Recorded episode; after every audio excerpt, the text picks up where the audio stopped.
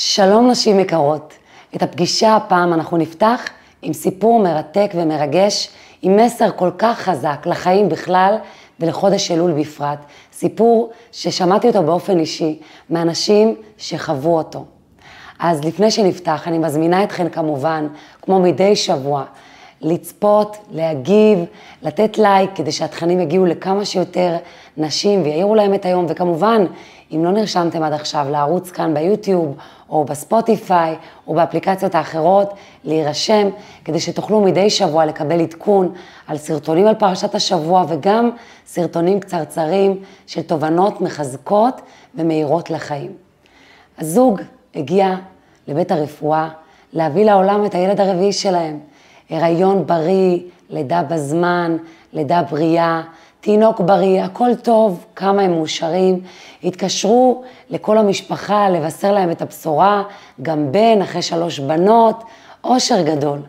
כמה וכמה שעות אחרי הלידה, פתאום ידרדר המצב של האישה והיא הובלה לטיפול נמרץ.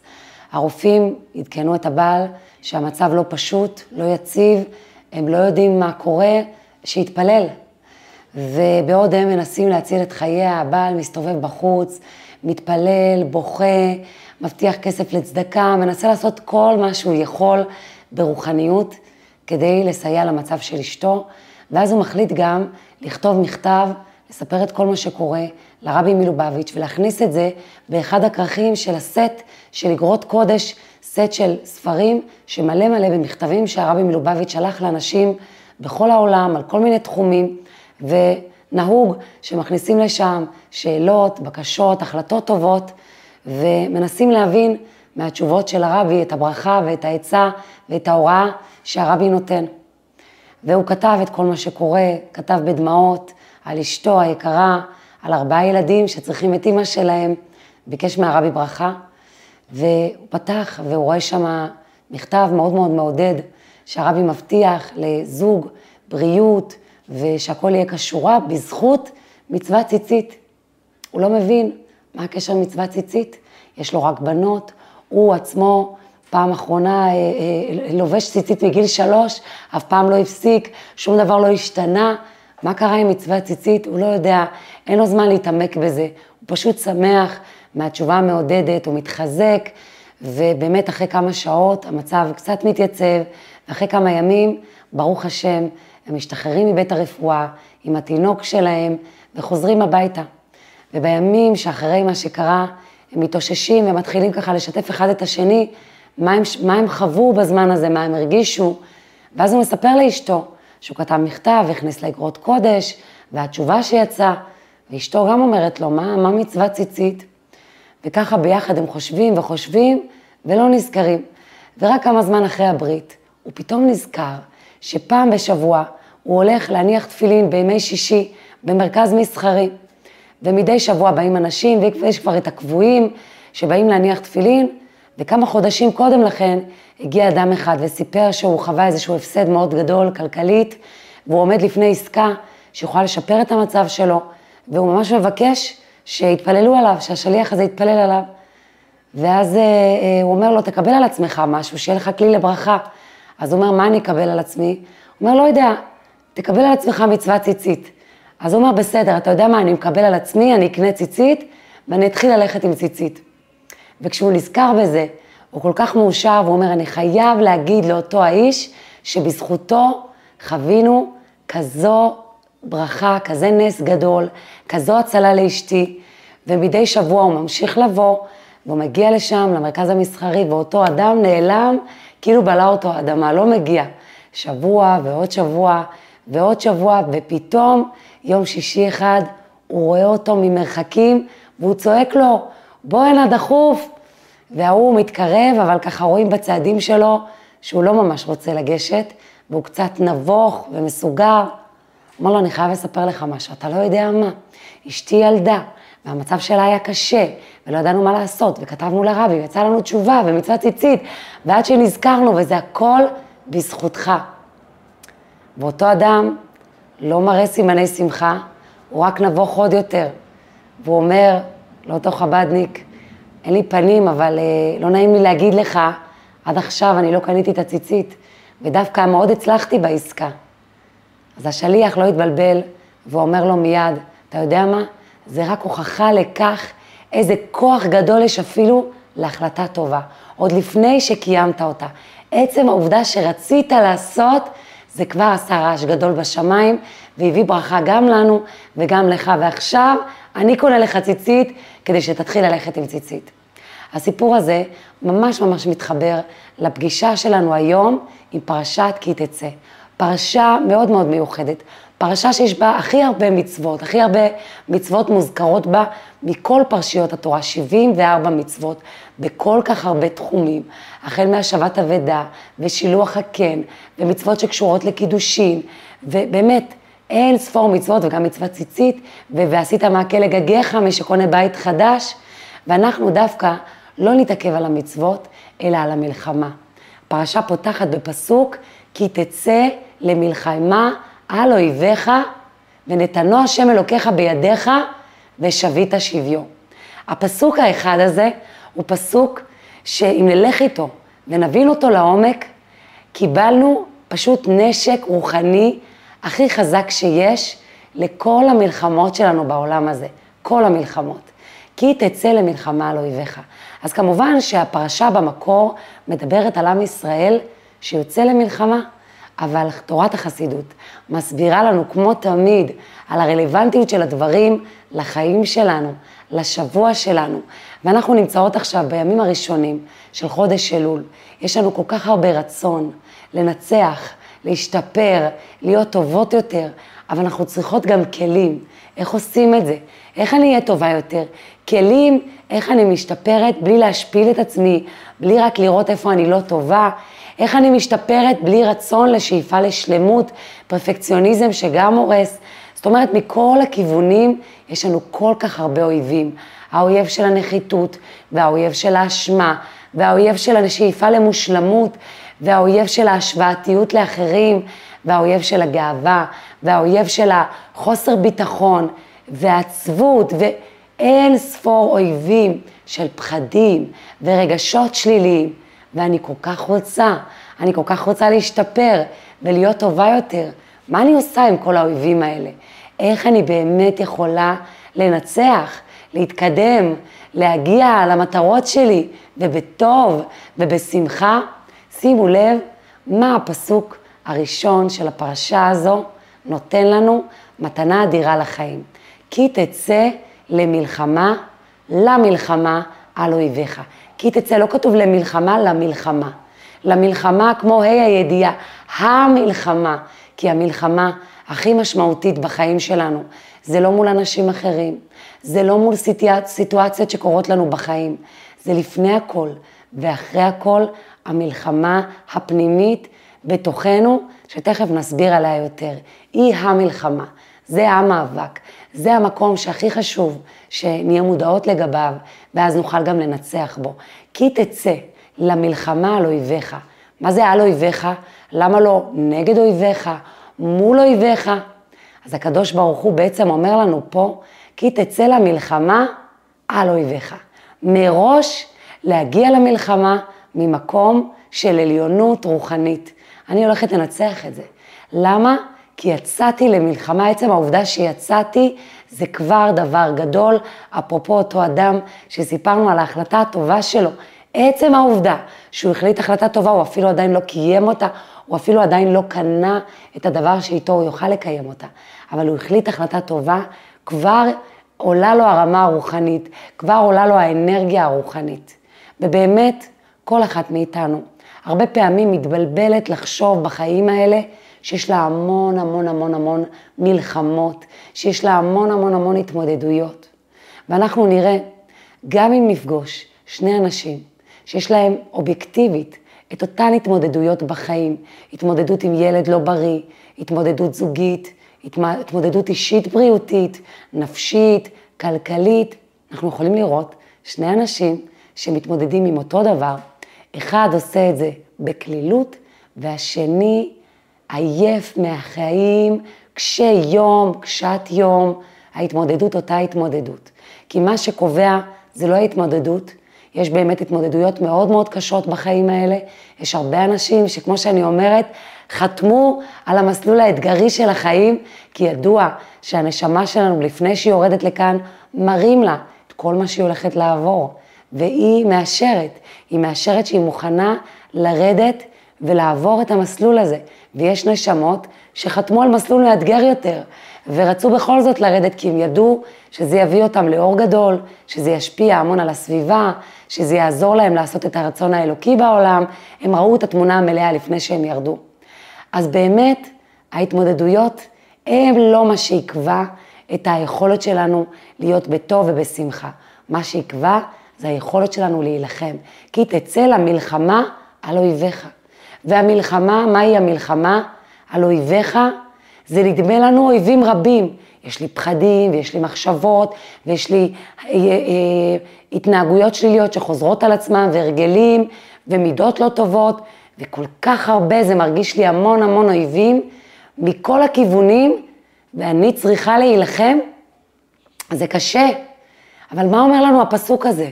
כי תצא למלחמה על אויביך, ונתנו השם אלוקיך בידיך. מה זה נתנו? אם זה אויביך, מבחינת עברית תקנית, זה לא נכון להגיד הוא נתנו, הוא נתנם, שהשם ייתן את כל האויבים הרבים שלי בידיי. אז הפסוק הזה בא ואומר לנו כמה דברים. קודם כל הוא אומר, תקשיבי טוב, אלוקים הביא אותך לכאן להילחם. שאת מרגישה שאת נלחמת, שאת אומרת, הנה חודש אלול, ושוב פעם אני במלחמה, ולמה אני לא כבר בשיא רוחני ובפסגות, ואיך זה שעוד לא קיימתי את כל ההחלטות הטובות שלי? כי ככה, כי תצא למלחמה, כי השם שם אותך פה כדי לצאת למלחמה. זה נורמלי, זה אמור להיות, זו המטרה האלוקית, שתילחמי מלחמה רוחנית, ובעזרת השם גם תנצחי. ואיך תילחמי? תילחמי על אויבייך. תבואי ממקום של עליונות, תבואי ממקום שמצליח להפריד בינך לבין האויבים. ועכשיו אני אסביר. הבעיה הכי גדולה עם המלחמה הזאת, זה חוסר היכולת שלי להבחין ולעשות הפרדה, מי אני ומי האויב. ואני אתן דוגמה. בזמן האחרון אנחנו מוקפים בכל מיני סוגים של הונאות. ואיך בן אדם נופל קורבן להונאה, כשהוא לא מצליח להבחין, האם ההודעה שקיבלתי היא באמת מאותה רשות שמבקשת ממני את הפרטים שלי, כי זה נראה בדיוק אותו דבר, או שזה מישהו שמנסה להונות אותי. ולכן צריך לעשות כל מיני דברים וכל מיני התנהגויות של בדיקה, לפני שלא לעשות דברים באוטומט, כדי לוודא מאיפה זה בא, מה המקור, ולא מיד לתת את הפרטים וליפול בפח, כי אז נפסיד הרבה מאוד כסף וכל מיני חשבונות שלא נוכל להיכנס אליהם. זאת אומרת, האלף בית זה הזיהוי. לזהות, וכדי לזהות אני צריכה לא לעבוד באוטומט, אלא שיהיו לי כל מיני מעצורים של חשיבה, של זיהוי, כדי שאני אוכל לפעול בצורה נכונה. ובדיוק אותו דבר זה במלחמה שלנו. הרבה פעמים קורה לי שמגיע אליי אותו האויב שנלחם בי, שמרגיש כמו אויבים רבים, ואני לא מזהה שזה האויב. אני חושבת שזה קול שבא לטובתי. אני חושבת שאם אני אקשיב לו, ואני אעשה מה שהוא אומר, נגיד שהוא אומר לי, אל תתני, כי ממילא לא יעריכו אותך, אל תהי ליד אנשים, כי אולי הם יפגעו בך, תהי לבד, זה יוגן עלייך. כל אחת עם מה שבא ואומר לה, אל תעשי יותר מדי, סתם תתעייפי, ממילא זה גם לא מצליח לך, ממילא את לא שווה כלום, שבי, תנוחי, לפחות תהני מהחיים. כל אחת יש לו אין ספור קולות ומשפטים ודיבורים ותחפושות כדי להפיל אותנו. הבעיה היא שאני לא מזהה אותו. והבעיה יותר גדולה, שאני חושבת לפעמים שהוא זה אני. ואני אומרת לעצמי, אני עצלנית, אני חסרת ביטחון, אני גאוותנית, אני ביקורתית, אני, אני, אני, אני, אני. אז אם אני האויב, איך אני יכולה להילחם באויב? כדי להילחם, אני צריכה קודם כל לזהות מי האויב ולהפריד את עצמי מהאויב.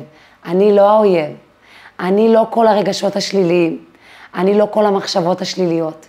אני זה לא הפחדים שלי. אני זה לא החוסר ביטחון שלי.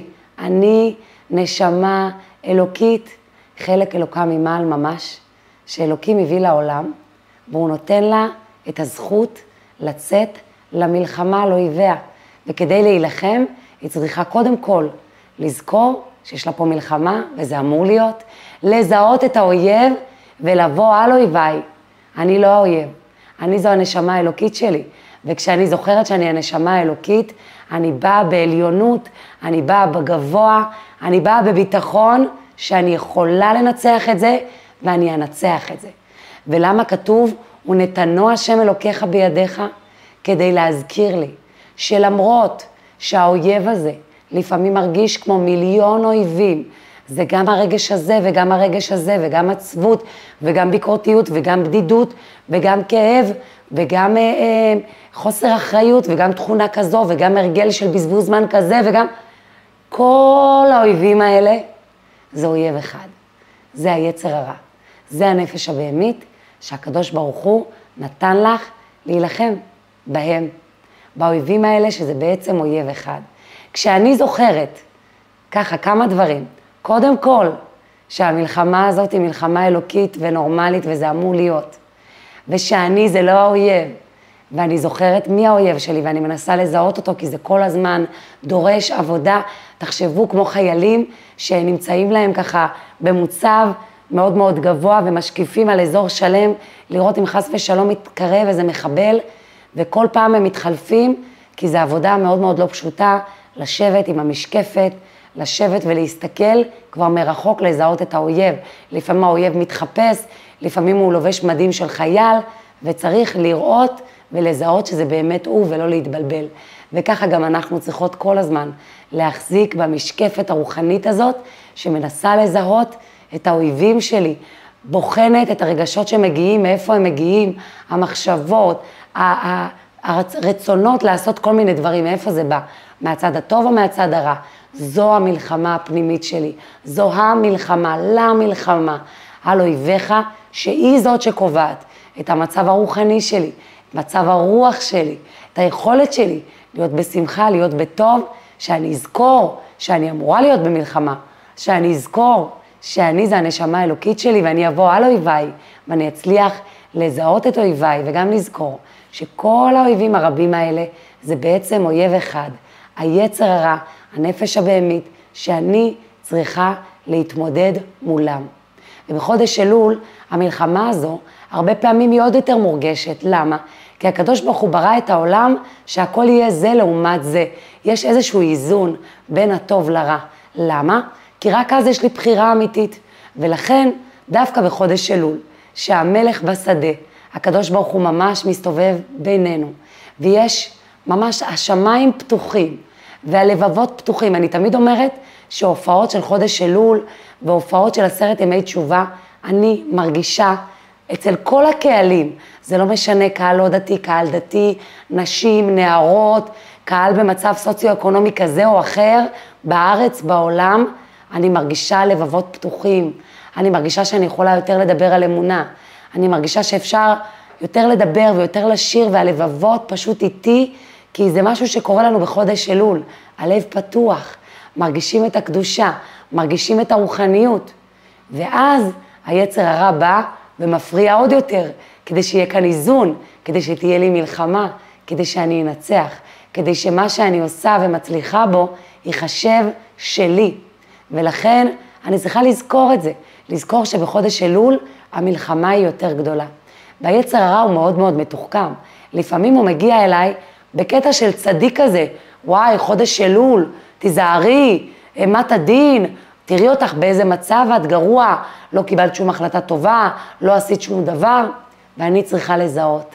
לזהות שזה בעצם לא צדיק, זה היצר הרע, שבא להוריד אותי נמוך, לא בגלל שהוא רוצה שאני אעשה וישתפר, להפך, כי הוא רוצה שאני לא אעשה ולא יהיה לי אנרגיה, הוא רוצה לגנוב לי כמו ההונאות האלה שגונבים איתנו כסף, הוא רוצה לגנוב לי את הכרטיס אשראי הרוחני שלי, כי אני עם הכרטיס הזה יכולה לגייץ בלי סוף. יש לי שם המון המון אנרגיה, אבל ברגע שאני מתחילה להיות וליפול בשבי של האויב שלי, של היצר הרע שלי, הוא גונב לי אנרגיות. עבירה זה כמו העברה, אני מעבירה מהטוב לרע, כוחות, קדושה, אנרגיה, זו המטרה שלו. אגב, בשביל זה השם ברא אותו. זה מה שהוא אמור לעשות. זה אמור להיות ככה. זה לא אמור להפחיד אותי ולא להבהיל אותי, פשוט להגיד לי, רגע, זה ככה אמור להיות, אני בדיוק עושה את מה שאני אמורה להיות, אני במלחמה, מצוין, יום אחד אני מצליחה יותר, יום אחד פחות, וכאן חשוב לחדד מסר מאוד חזק. הקדוש ברוך הוא לא בא ואומר, כי תנצחי את אויבייך, כי תביסי את אויבייך, לא. הוא בכלל לא בוחן אותנו על פי תוצאות. הדיבור פה הוא תהליכי ולא תוצאתי. הוא לא אומר לך מה יקרה, הוא אומר לך מה תעשי. את צריכה לצאת למלחמה. את צריכה לצאת למלחמה על אויבייך, ממקום של עליונות. זאת אומרת, עלייך מוטל לזכור שאת במלחמה, להפריד את עצמך מהאויב, כלומר הפרדה ברמת המודעות, ולזהות את האויב, שזו עבודה מאוד גדולה, זה לא כזה פשוט כמו שאנחנו אומרות. אבל אף אחד לא הטיל עלייך לנצח, זה לא כתוב פה. ונתנו השם אלוקיך בידיך, זה הקדוש ברוך הוא מבטיח. התוצאות הוא מבטיח אותן, ולא רק שהוא נתנו, הוא מבטיח לך גם ושבית שביו.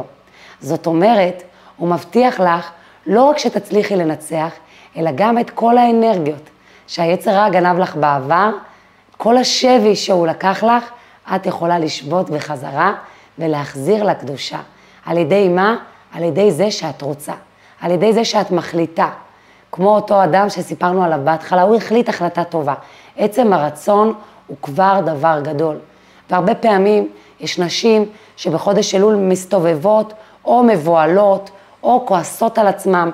איך זה שחודש אלול ולא עשיתי כלום? צריך להבין משהו. עצם העובדה שחודש אלול ואת רוצה לעשות, זה כבר מראה שהלב שלך פתוח. וכמו שאומר אדמו"ר הזקן, בעל התניא, במשל שלו, שהמלך בשדה מקבל את כולם בסבר פנים יפות, הוא מראה פנים שוחקות לכולם.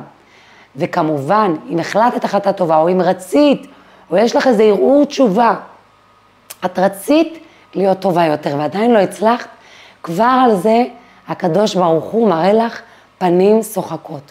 יש לי תובנה שאני מאוד מאוד אוהבת, והיא אומרת ככה, פתחי לו כחודו של מחט, אפילו ערעור תשובה, ערעור, אפילו ערעור כזה של, וואי, חודש אלול ועדיין לא עשיתי כלום, אבל זה עדיין ערעור תשובה.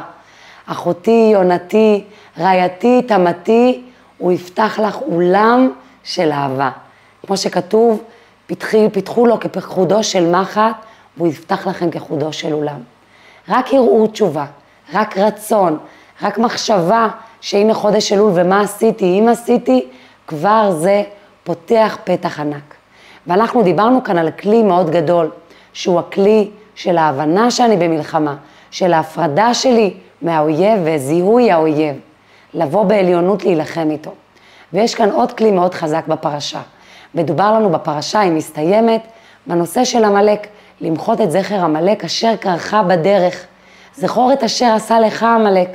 אז גם כאן שואלים, למה אשר עשה לך המלך? למה לא לכם? הרי הוא פגע בכולנו כעם, ועדיין פוגע בכולנו. ומסבירה תורת החסידות, אשר עשה לך המלך. מתי המלך הכי יכול לפגוע בך? כשאת לך, כשאת לבד. מתי שאת בלכם ביחד, עם קבוצה, עם קהילה, עם משפחה, הרבה יותר קשה ליצר הרע להפיל אותך. אחד הכלים החזקים בהתמודדות עם היצר הרע, עם הנפש הבהמית, זה הנושא של הביחד. היצר הרע, תחשבו, אנחנו שומעות הרבה פעמים בתקשורת, שיש זוגיות, שיש בה בן זוג אלים, ובן הזוג האלים הזה, אחד הדרכים שלו להגיע לשליטה, ולקחת את האנרגיה והכוחות של בת הזוג שלו, או שלפעמים זה גם במקרים נדירים יותר, אבל עדיין גם קורה הפוך, זה על ידי שהוא מבודד אותה. זאת אומרת, כל הדקשורה למשפחה ולקהילה ולחברות, הרבה יותר קשה לפגוע בה. יש לה את מי לשתף, יש לה כוח נפשי פנימי, שהיא מרגישה שיכול להגן עליה, לעמוד על שלה, והיא מרגישה שווה ובעלת ערך. ברגע שהיא מורחקת מכל המעגלים החברתיים שלה, מעגלי תמיכה, אז היא מרגישה מאוד מאוד חלשה, ובעצם אין לה כלים להילחם, אלא למי לספר, היא מרגישה שאין לה אף אדם יותר בעולם, אז היא בעצם נהיית יותר קלה, לא עלינו, לסבול ולספוג התנהגויות מאוד מאוד קשות. ולכן בעצם נלקחה ממנה האנרגיה שלה, ושבית השוויו. והדרך שלנו, עם המלחמות שלנו, להילחם בעמלק, זה כל הזמן לדאוג שנהיה חלק, חלק מקבוצה, חלק מקהילה, חלק ממשפחה. ויש לזה כמה רווחים. יש את הרווח של התחושה הפנימית הנפשית, שיש לי עוגן, שאני לא לבד. יש את הרווח שאפשר גם לשתף, ויש גם את הרווח שאני לא כל הזמן מרוכזת בעצמי. כי כשיש לי משפחה, וכשיש לי קהילה ואני חלק, אני עסוקה גם לעזור לאחרים. וכשאני עסוקה לעזור ולהיות לתועלת, יש לי הרגשה טובה. וכשיש לי הרגשה טובה, היצר הרע הרבה יותר קשה לו להפיל אותי. כי הכלי הכי חזק שלו, לגרום לנו להקשיב לו ולשמוע את הדברים שלו ולהתבלבל בזיהוי, זה הכלי של העצבות והכבדות וחוסר הביטחון. כשהוא לוקח לנו את זה, גנב לנו את האנרגיה הפנימית, אני כבר כל כך עייפה שמה שהוא אומר לי נשמע לי הגיוני, ואני בכלל לא מזהה שהוא האויב, ואני חושבת אפילו שהאויב הוא אני, והאויב הוא לא אני. האויב הוא יצר רע, נפש בהמית שאלוקים נתן לכולנו. הוא נתן לנו את זה לא בתור עונש, הוא נתן לנו את זה כדי שעל ידי המלחמה הזו נקבל שכר ענק, ובפרשה הזו מוזכר, אפילו מוזכרת מצווה כמו שילוח הקן, שהיא מצווה מאוד מאוד פשוטה, שבן אדם רוצה לקחת ביצה, ואם הוא רואה שהאימא שמה שהדגרה על הגוזלים, היא בקרבת מקום, הוא צריך קודם לשלח אותה. משהו כזה שהוא נובע מאכפתיות, אפילו לבעל חיים, שהוא לא יראה שלוקחים את הביצה שהוא דגר עליה, שהיא הופכת להיות הגוזל שלו. ואפילו על המצווה הזו, יש שכר ענק, למען ייטב לך והארכת ימים, שזה ממש שכר ענק שרק מראה לנו, שאם על מצווה כל כך קטנה, מצווה קלה, אנחנו מקבלים כזה שכר גדול, קל וחומר על כל המצוות האחרות. ולכן, בגלל שהיצר הרע יודע את זה, הוא מנסה לעשות הכל כדי לגנוב לנו את השמחה ואת הביטחון, ואני צריכה לזכור שמי שאני באמת זה לא האויב, מי שאני באמת זו נשמה אלוקית. נשמה אלוקית שהיא סוללה תאונה במלואה, מלאה באנרגיה. ולכן, ככל שיש לי יותר אנרגיה, ככל שהנשמה שלך יותר גבוהה, היצר רע יותר ינסה להפריע לך. למה? כי הוא יודע, זה כמו שבהונאה, את מי ינסו להונות? את מי שיש לו יותר כסף, כי אז אפשר להרוויח ממנו יותר. ולכן, אם את מרגישה שכל הזמן באים אלייך כל מיני סוגים של אויבים, שכמו שאמרנו, זה בעצם אויב אחד, תדעי לך שזו הוכחה לכך שיש לך הרבה אנרגיה שמישהו רוצה לגנוב. ולכן, את צריכה לדעת, המלחמה הזו היא נורמלית, כל השנה ובחודש אלול במיוחד. ואת לא האויב, תזהי את האויב, כבר אז מובטח לך ניצחון. תבואי מעל אויבייך, תבואי בתחושת עליונות, ותזכרי שעל ידי המלחמה, עצם העובדה שתרצי להילחם ולהיות טובה יותר, הקדוש ברוך הוא יעזור לך שתצליחי אפילו ושבי את השוויו להחזיר לעצמך את כל האנרגיות שנלקחו ממך בעבר על ידי אותו יצר הרע שבא ומפריע.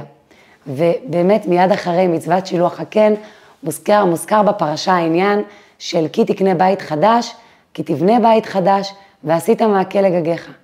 אז לא ניכנס עכשיו להסבר של המעקה, אבל כתוב שהסמיכות של הדברים מראה, שאדם שעושה מצווה כזאת קלה, כמו שילוח הקן, הוא עושה את רצון השם, הוא יכול, בעזרת השם יזכה שהוא יבנה בית חדש. זאת אומרת, השפע יגיע מיד, הברכה תגיע מיד. אנחנו צריכות לזכור את זה, שרק מאמץ קטן, אפילו החלטה טובה, אפילו ערעור תשובה, כל דבר כזה, הקדוש ברוך הוא מעריך אותו מאוד, כי הוא בוחן אותנו על פי המוטיבציה והרצון לצאת למלחמה. כל יום מחדש, הוא כבר ישלים לנו, הוא כבר הוא נתנו השם אלוקיך וידיך, הוא כבר יעזור לנו לשבות את שוויו. אנחנו צריכות רק לרצות ולצאת ולהתחיל את המלחמה הזו. ובחודש אלול, כל פעם שנופלות לך מחשבות של למה אני לא עושה מספיק בחודש אלול, תגידי לעצמך, וואו, כל הכבוד לי שאכפת לי מחודש אלול. כל הכבוד לי שאני זוכרת שחודש אלול. בשמיים מעריכים את זה מאוד. דווקא כשתגידי לעצמך, כל הכבוד על מה שכן, ולא אוי ואבוי על מה שלא, פתאום תקבלי מוטיבציה. לקבל על עצמך איזו החלטה טובה, הידור מצווה, עזרה לזולת. בדיוק דווקא זה עובד הפוך. אנחנו חושבות שאם אני אלכה את עצמי, אז אני אנצח במלחמה. לא, תצאי למלחמה, ממקום של עליונות, ממקום שמעריך את עצמך מבחינה רוחנית, ודווקא זה מה שיעזור לך להילחם ובעזרת השם לנצח. ותזכרי כל הזמן, כל האויבים, עם כל הלבושים, עם כל התחפושות, בסוף, בסוף, בסוף, זה אויב אחד. ויש בזה הקלה מאוד גדולה. שגם אם אני נמצאת עכשיו במצב לא פשוט, אובייקטיבית, קשה, אני יכולה ברגע אחד להזכיר לעצמי שמי שאני באמת זו הנשמה האלוקית שלי. להגיד לעצמי עוד כמה משפטים חיוביים כמו שהשם הביא לי את הסיטואציה הזאת, שהוא נמצא איתי כאן, שהוא בעזרת השם ידאג שאני אצמח מזה ושביא את השוויון. זה לא רק לנצח, זה גם לצמוח ולהחזיר אנרגיות ישנות ולהגיע לאנרגיה גבוהה יותר.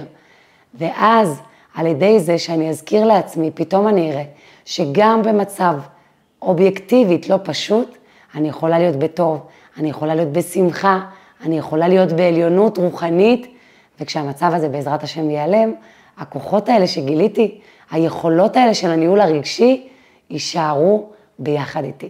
אז שנזכה בעזרת השם, בחודש אלול במיוחד, לנהל את הרגשות שלנו, לזכור שאנחנו נשמה אלוקית, להעריך את עצמנו על כל ערעור תשובה, על כל החלטה טובה, על כל רצון להיות טובות יותר.